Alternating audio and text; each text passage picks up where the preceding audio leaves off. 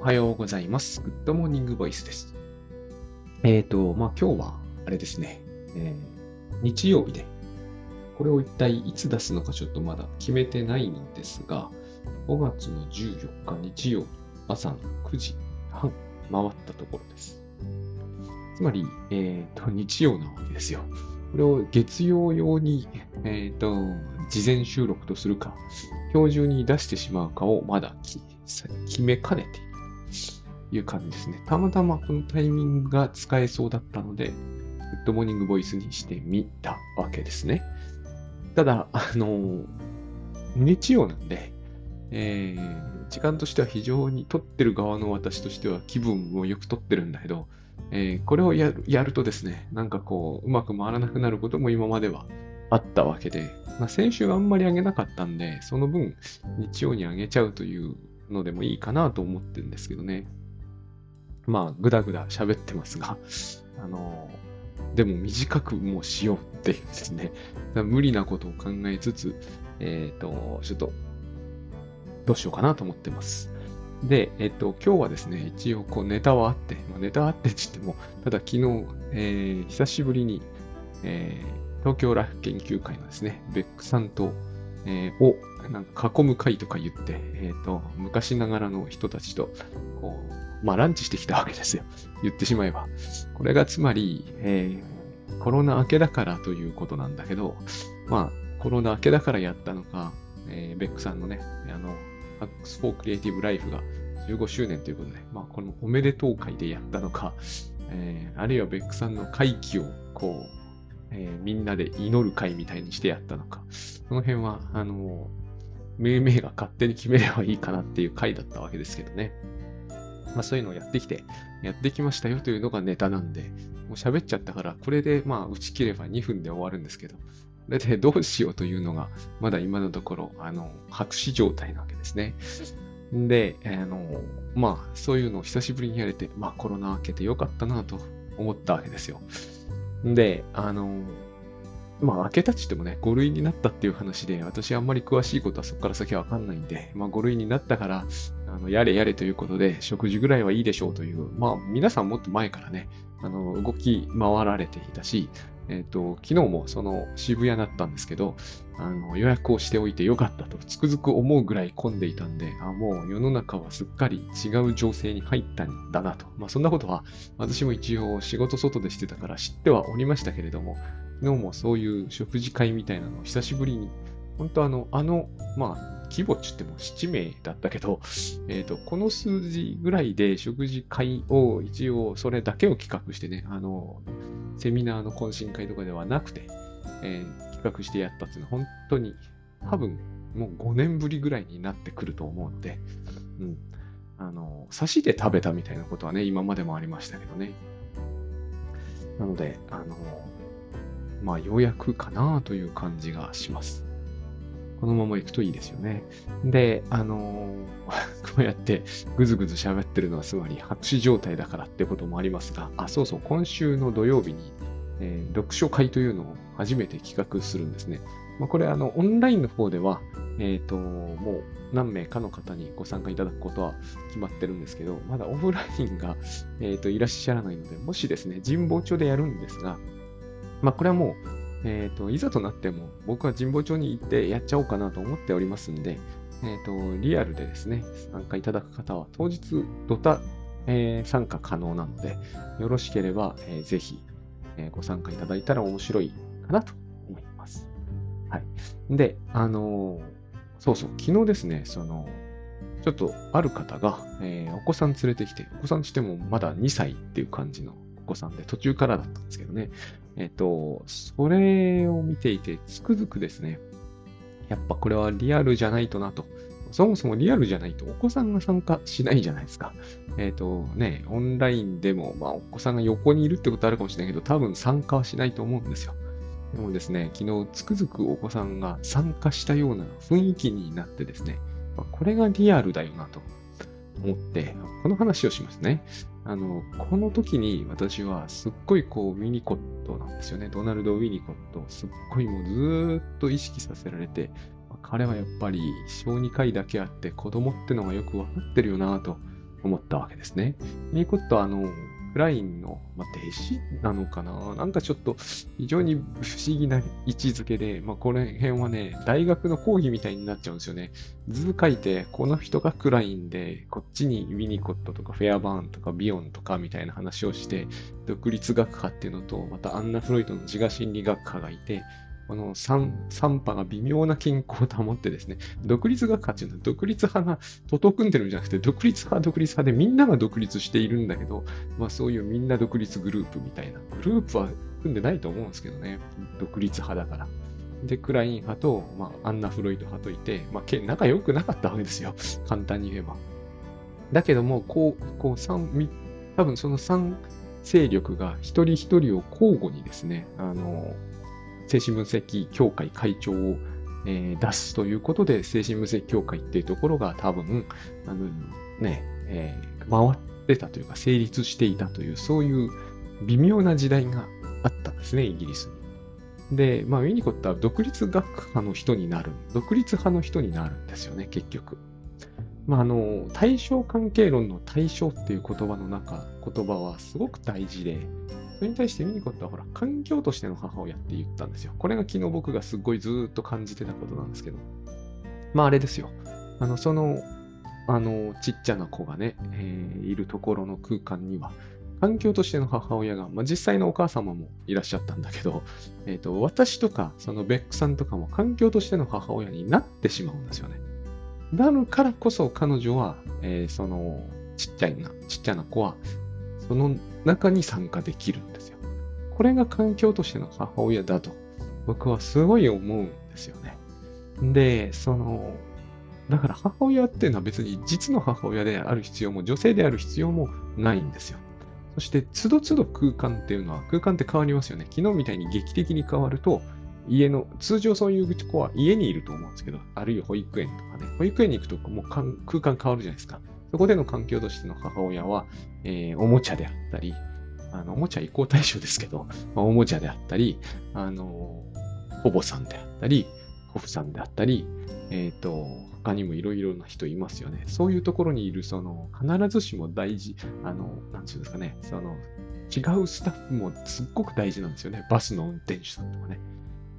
環境としての母親なわけですよね。だから私、環境としての母親というのは仕事のことを指すっていうふうに、ていうか、仕事というのは環境としての母親をやるってことだと思うんですよね。そうなってない時には、なんかですね、こう、働きにくい条件というものが、えっ、ー、と、動き出すんだと。私は思うんですよ。で、まあまあまあ、話がちょっと一気に進んでしまったんですけど、要するに、あの、あの、その子を見ていて思ったのがですね、あの、この子が引きこもらないようにすることが大事なんだっていうふうに、あの、みんな直感的にわかるんですよね。直感的に。この子がそっちのけになって大人だけで、あの、話に表じるというのも、まあ、あるし、そういう時間も必要じゃないですか。ずっとみんながその子にかかりっきりになるっていうのも、昨日の回の趣旨としてはおかしくなっちゃうんで、その、そんなことをこまごまと考えなくても、大体そういうふうになるんですよね。その子が急に主人公、この主人公って言葉も、まあこれは禅の言葉なんだけど、えっ、ー、と、すごく大事で、この、こういう小さい子は特に主人公になんないといけないなって思うんですよ。そうしないと、やっぱり引きこもってしまうんですよね。で、これは実はそこにいるみんなに言えることなんですよ。あの、一人になれる能力っていうのがウィニコットの僕はキーワードだと思ってるんだけど、その子が一人になれるってことが非常に大事なんですよ。の子にしてみると、私一人、私一人主人公っていうのが一番いいじゃないですか。幼児だったらそうですよね。それ以外の、え、ー、と、参加の仕方、多分まだ無理なんですよ、2歳児でも。これを大人はできるんだけれども、でも大人でもできなくなるから、引きこもっちゃうんですよね、その場で。その場で引きこもってしまうと一人になる能力がないんですよ。あの、ウィニコットの一人になる能力っていうのは日本語の一人になる能力でよく言うところの一人でできるもんだになっちゃうと思うんですけど、そういう意味では全くないと思うんですね。一人でいる能力というのは、えっと、みんなといる能力なんですよ。みんなといるのになんで一人でいるっていうのかっていうと、僕らって主観の中では自分が中心になってますよね。この座では自分が中心者じゃないってことを知ってても、主観的には自分が中心ですよね。上座に、上座って日本には昔あったみたいだけど、上座とか床の間にいる人が偉いんだとしても、その偉い人を対照的に見るじゃないですか。その偉い人を見る私が中心ですよね。私の意識世界の中では。このこの言葉で多分通ると思うんですけどね、僕らが通常持ってる意識ってそういう状態だと思うんですよ。中心者が、たとえ総理大臣だとしても、総理大臣の中心感覚の中に私たちは同化しないじゃないですか。ああ、余計なこと言ったな。さっきのやつの説明の方がいいと思いますね。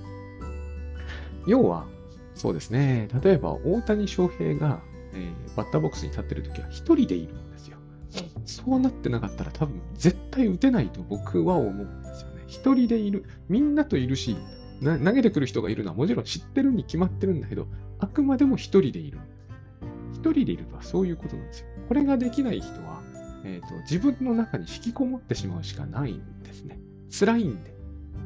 だから、あのー、引きこもりというのは、みんなといる時に起こる一人、一人っきりになってしまおうと頑張るための努力であって、その時っていうのは我々は一人になれないからそういうことをするんですね。一人になれないっていうのは物理的な意味ではないんですよ。心理的な意味なんです。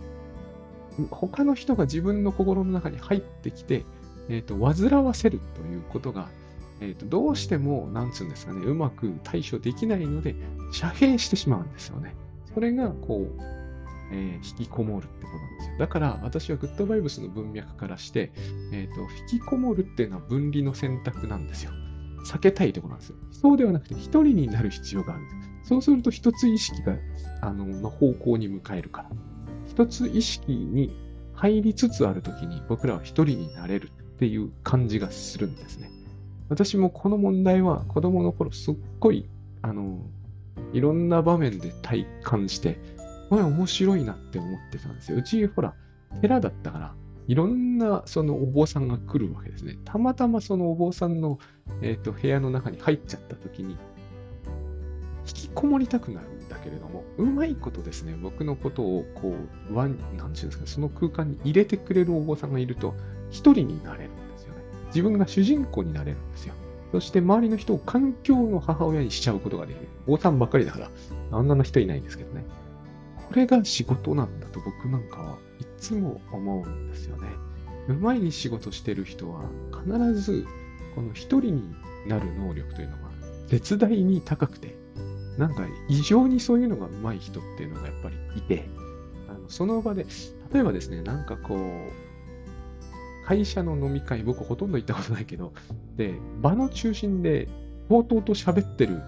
人っているじゃないですか。なのに、そのとうとうと喋ってる人の話を面白くもなさそうに聞いているんだけど、そういう面白くもなさそうな人まで、えーと、含めてその中に入れてしまうことができる人っているように思うんですよ。で、それができないと、その面白くもなさそうに聞いてる人が引きこもってしまって、もうその場の意識の上では外に出ちゃうんですよね。これが異常に講じると言いますか、えーと、この引き、僕はだから引きこもりの定義っていうのはこういうもんだと思うんですよ。人と一緒にいるときは、人と一緒にいちゃう人なんですよね。その人にとって、うまいこと他人っていうものを、あの、ね、ここも言葉のあやなんだけど、ベニゴットはここを使用って言うんだけど、僕はまさにそれは正しいと思うんですよ。他人をうまく使えるんですよね。だけど、これがね、なんかこう、なんですよ、人を利用してやるみたいな言葉と日本語だと被るんで、ニュアンス的に。なんか感じの悪いことやってるように思うんだけど、その昨日の例えばやってきたちっちゃな子がですね、えっ、ー、と、人を使用してるんですよ。だから、えっ、ー、と、ベックさんなんかがうまいことを、彼はそういうのがうまいんで、相手してですね、こう、氷入りのコップを、これもまたミニコットらしいんだけど、氷入りのコップにストローをガチャガチャやって、えっ、ー、と、要するに音出るじゃないですか。ああいうの子供好きなんですよね。楽器代わりにして遊ばせるっていうのをやると、みんながそれになんとなく注目する。そうするとその子はすごい嬉しいんで、主人公になれるんですよ。この時、彼女は、えーと、我々を使うんですよね。うまいこと使って、えっ、ー、と、その場を、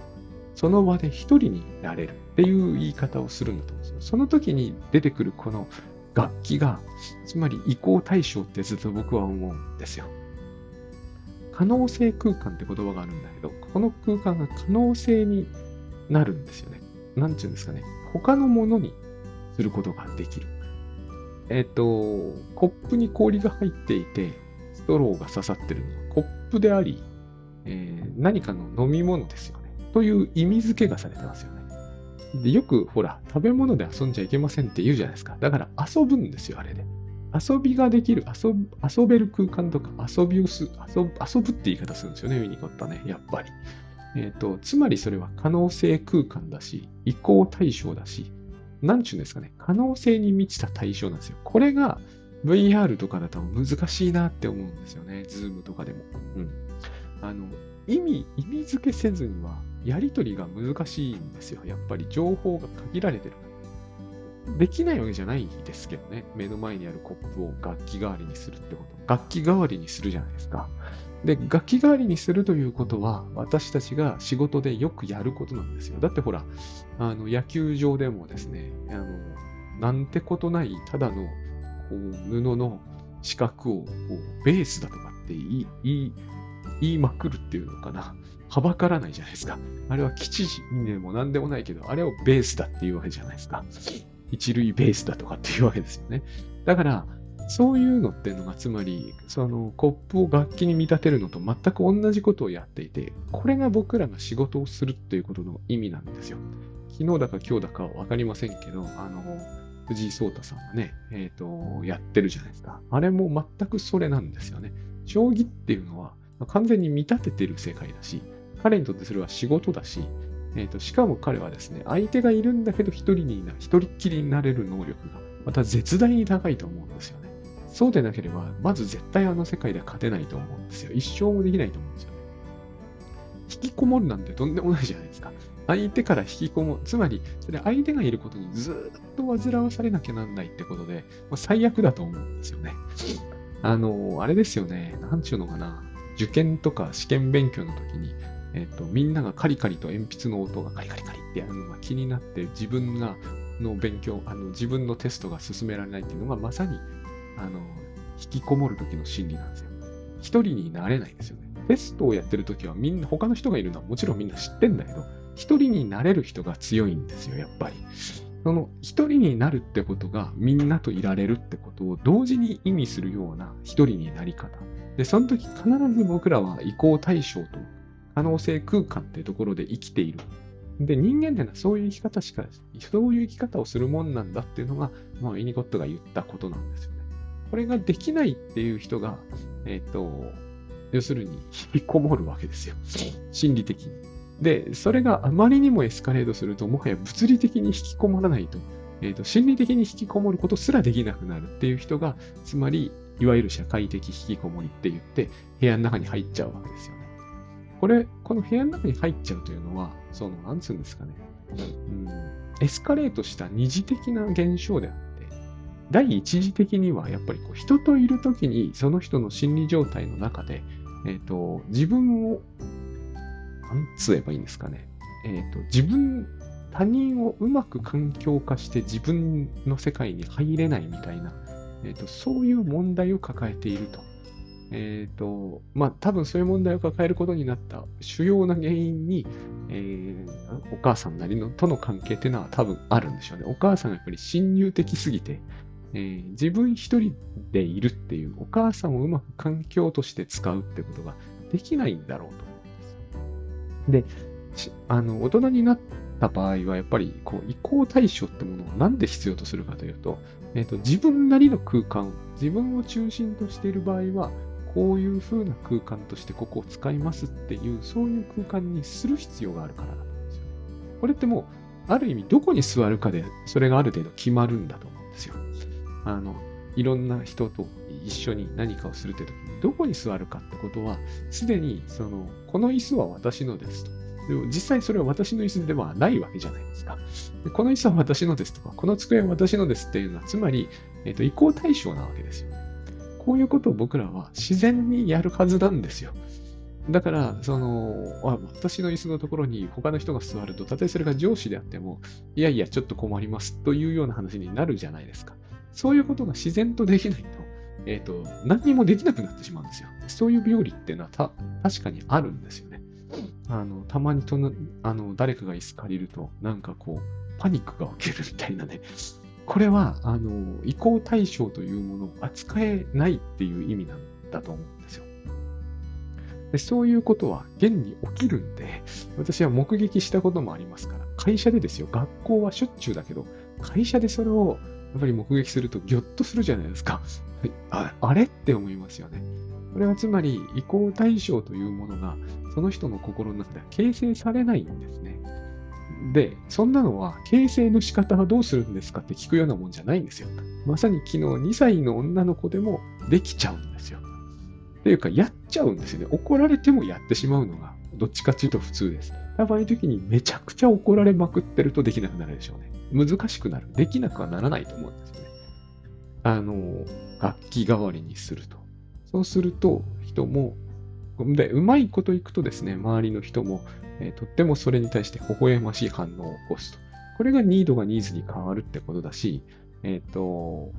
その子にとっては、その、ね、大人のですね、えー、大人が、えー、ランチでなんかこう、わからん話をしているだけの空間、そういう意識はないけど、だけの空間ではなくて、えっ、と、このガチャガチャってやる手手頃な楽器を使うと、みんなが自分に注目してくれる、そういうこう、一種の舞台みたいな空間に変換することができるわけですね。それは心の中だけで起きることですよね。だけども、他の人も巻き込める。この、そうだね、使うというよりは巻き込めるっていうのがいいと思うんですよね、表現として。でも、どっちにしてもなんかちょっと日本語に直すと、被害的な、被害的なものはここには何にもないから、被害的なニュアンスを取る必要は全然ないんですけど、なんかちょっと被害的になりますね、言葉の上で。巻き込まれるんですよね。巻き込まれたみんな、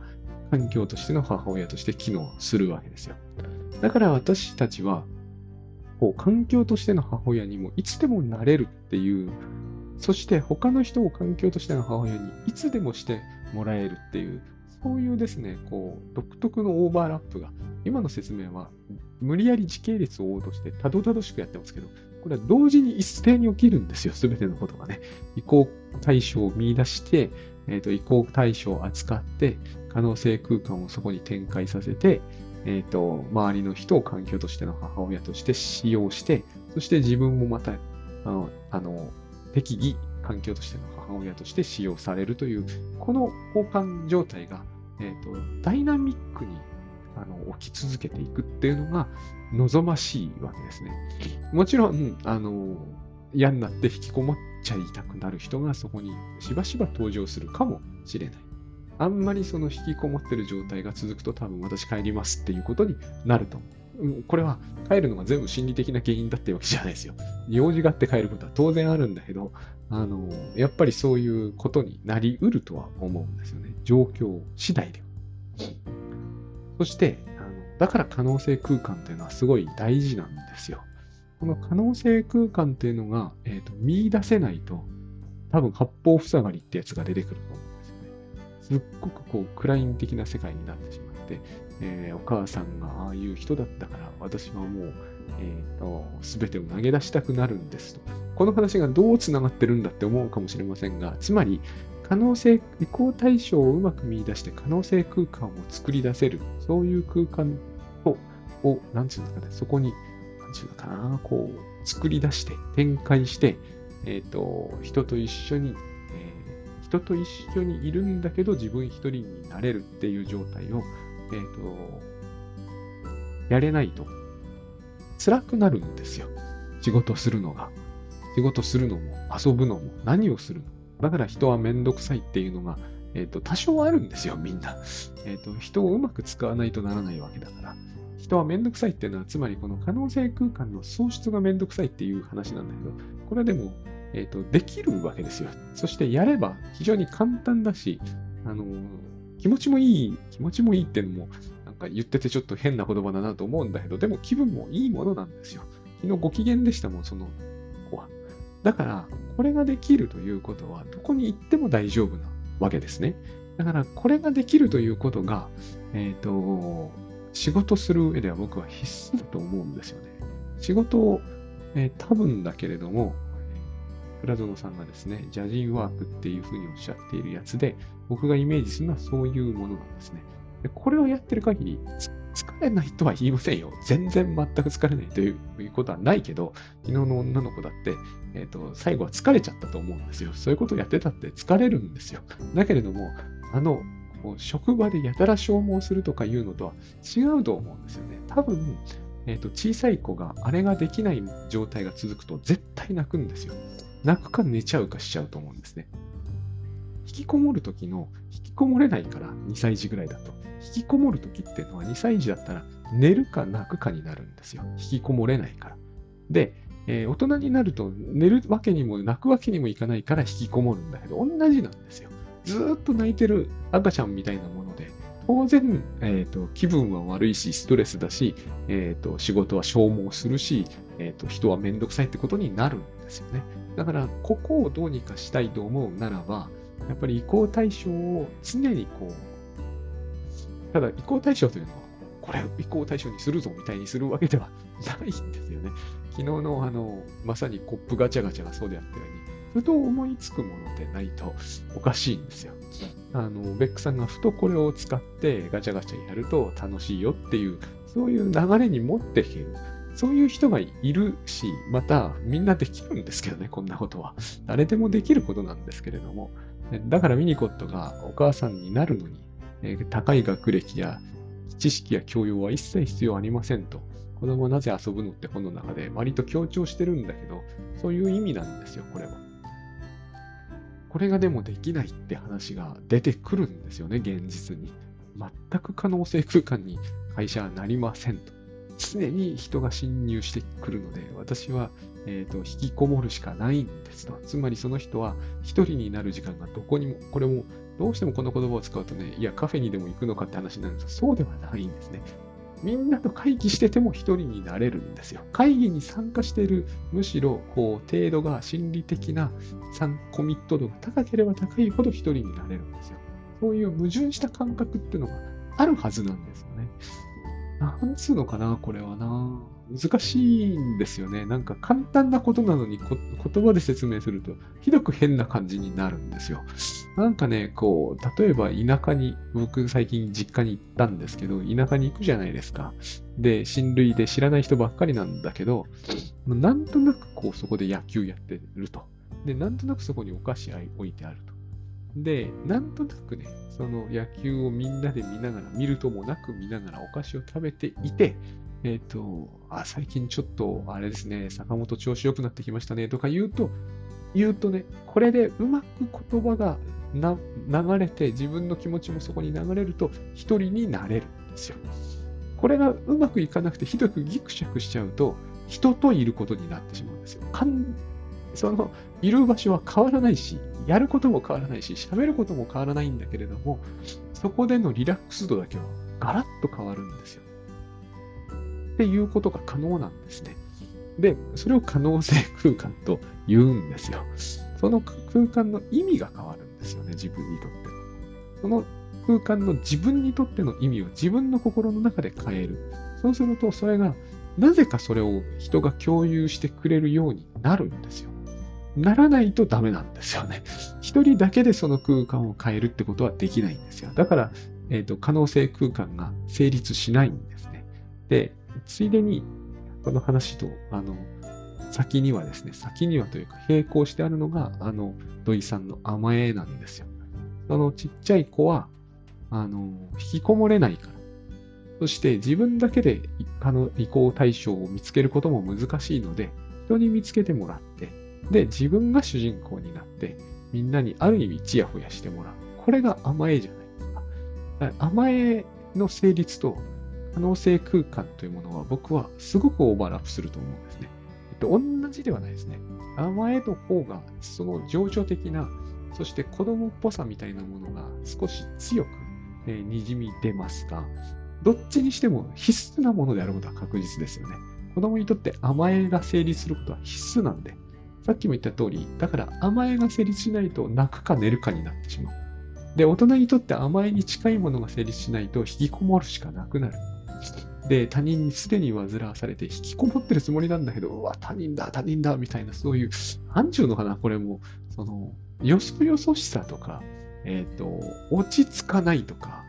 あの、そういう感じがずっと続くことを意味するんですよ。あの、隣の人のなんかこう、足ガチャガチャがうるさいとか、あの、支配するのが嫌だとか、そういうね、こう、ある種のものを